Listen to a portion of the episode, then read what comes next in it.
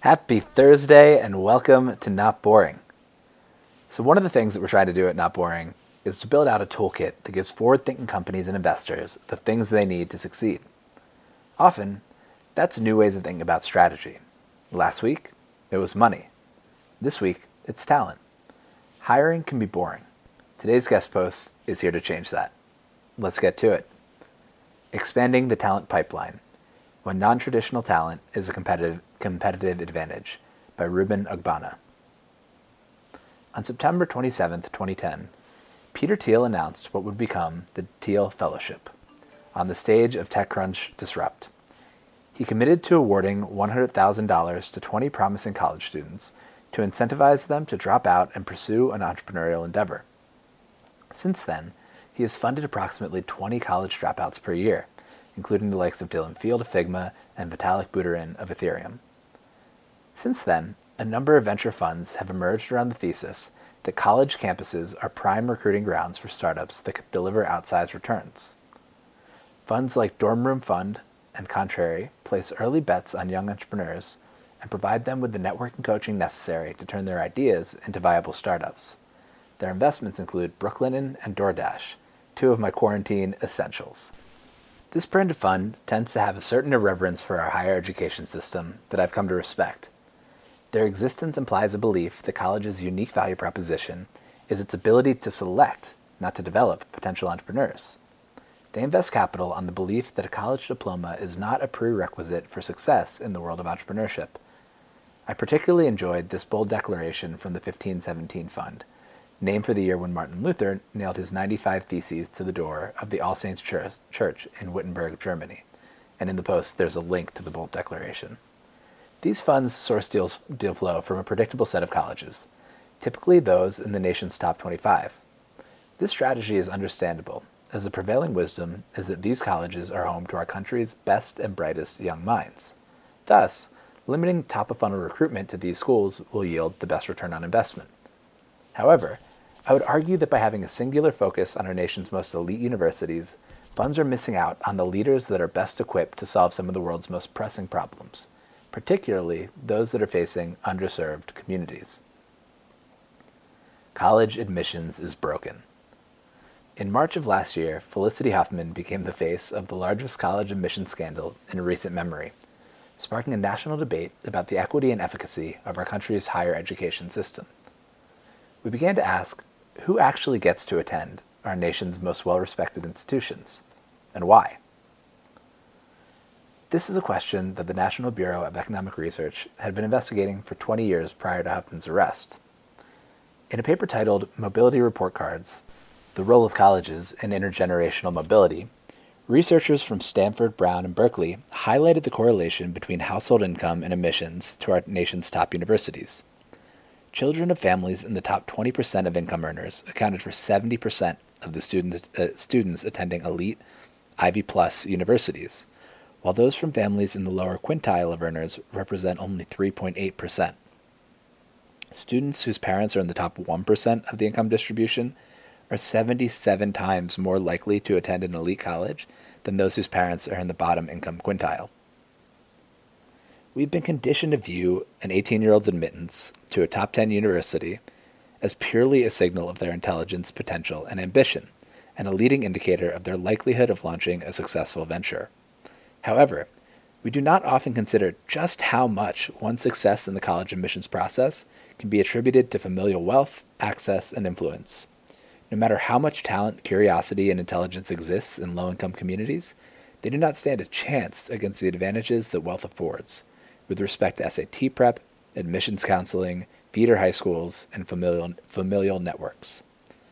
What this means is that every year, budding scientists, student leaders, and prodigious entrepreneurs with all the potential in the world will be overlooked for the opportunities that would otherwise allow them to actualize it in the market. The need for change. For the past decade, I've been able to witness the college problem firsthand. I've worked as a math teacher and computer science teacher, instructional coach, and school leader in some of the highest performing low income public schools in the country. I've been fortunate to help countless students gain admission to the schools of their dreams. and I've seen many of these dreams deflated as students come to terms with financial aid packages that make it infeasible or impossible to attend. In these cases, students are forced to choose between the lesser of two unpleasant options. One, close the gap financing their education with a precariously high amount of student loan debt. Our country's $1.6 trillion student debt crisis is well documented, though we often do not talk about how it disproportionately impacts black borrowers. Across all institutions, black borrowers default on these loans at a rate of 32%. Among those who fail to complete college, the rate increases to 55%. This is largely driven by the fact that black graduates hold approximately 50,000 in student debt upon graduation compared to the national average of 30,000.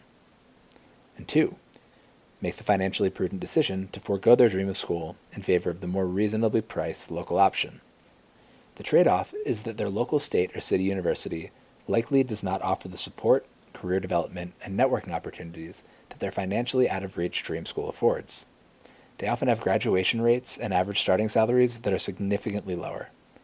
Thus, these students fail to reach their potential due to a completely different set of factors. This data supports a growing narrative that I've experienced personally. College is broken, and it is underserved communities that experience its negative impacts most acutely. This is what inspired me to begin seeking out new solutions. A new option the Marcy Lab School. In March 2019, we launched the Marcy, Marcy Lab School. We are a Brooklyn, New York based nonprofit company with two goals. One, to build a viable alternative to traditional college for high potential young adults from underserved backgrounds. And two, to create a pipeline of diverse talent to the tech sector in hopes of producing the next generation of startup entrepreneurs from, from black and brown communities. We recruit young adults who would otherwise commit to four year collegiate studies at a traditional university and ask them to spend one year with us in an accelerated study program.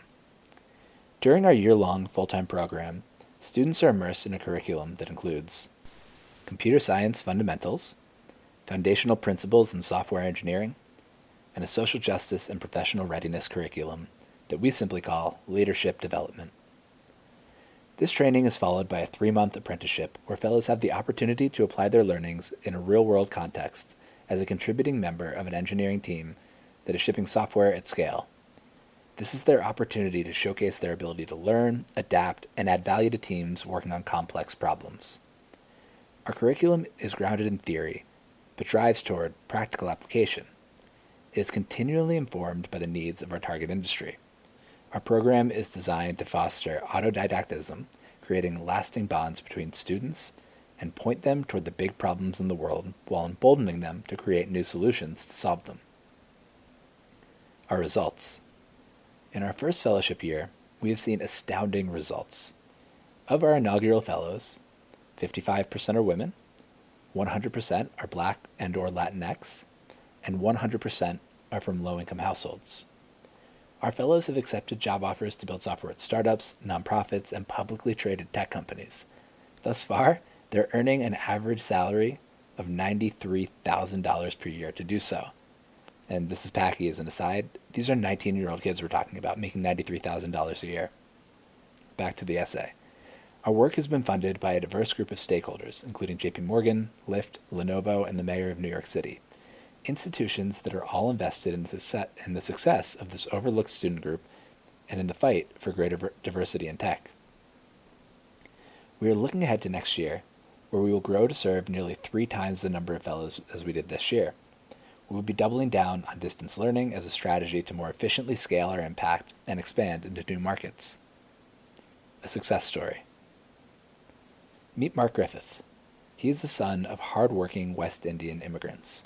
He is a gamer, a hardware nerd, and an incredibly empathic human being. He's one of our inaugural software engineer fellows. Mark graduated from a selective public high school here in New York City. He was a stellar student who engaged in extracurricular activities that fed his interests in technology. During his senior year, he was admitted to his dream school, Drexel University. He even received a partial scholarship. However, at an all in cost of $70,000 per year, he'll still have to take out approximately $30,000 in student loans per year in order to attend. Wary of the financial strain that this would have put on him and his family, he decided to postpone college matriculation. Mark spent two years out of school, somewhat aimlessly searching for a pathway into a meaningful career. He found us in May 2019 and began his fellowship that following September. Motivated by an insatiable curiosity and a desire to succeed for his family, Mark approached his fellowship with an inspiring amount of ambition and discipline. From building an app that used NLP to help users find Reddit communities based on their Spotify library, to experimenting with WebGL to create 3D games, he viewed every project as an opportunity to stretch his learning boundaries. An aspiring entrepreneur, he was never afraid to take on the project manager role for his group projects. Over the past 12 months, he has developed the skills and mindsets that would make him an invaluable asset to any growing engineering organization. Last week, he landed his first full time software engineering role. Had he chosen to attend Drexel University back in 2017, he would be $120,000 in debt preparing for a semester of courses on Zoom. Instead, he'll be getting paid $102,000 per year to build scalable APIs for a growing company with 4.6 million users around the world. Why you should partner with us. If you're a founder or VC, and like the funds I mentioned in the beginning of this essay, your portfolio's early talent pipeline is solely reliant on graduates from the elite universities, you're missing out on talent like Mark. You're putting yourself at a competitive disadvantage. Among his many gifts, Mark brings two traits to any organization that hires him.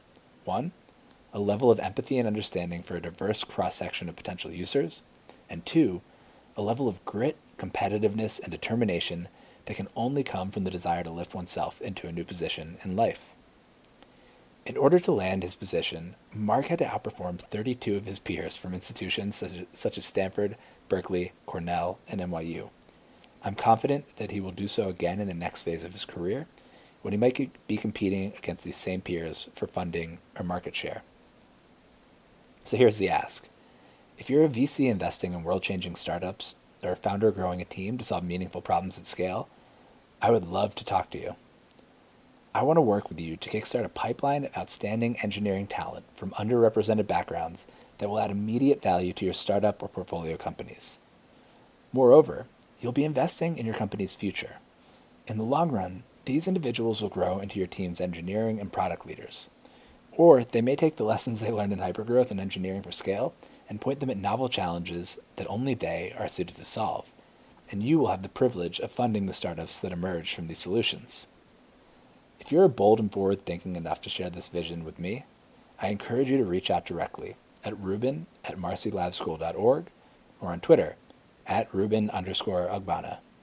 I'd love to connect with you and introduce some of our fellows directly.